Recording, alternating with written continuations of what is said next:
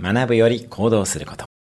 5000人以上のコーチングを通してたくさんの方がおっしゃるのは知っていたけどできていなかったということ。これはかなり大切で自己啓発本を読んで理解できるレベルと日常に組み入れて圧倒的な結果を出すレベルでは大きく異なります。おそらく99%の人は知っていたけどできていなかったという人で日常に組み入れて圧倒的な結果を出せるのはメンタルがもともととても強いかきちんとコーチングを受けた人です。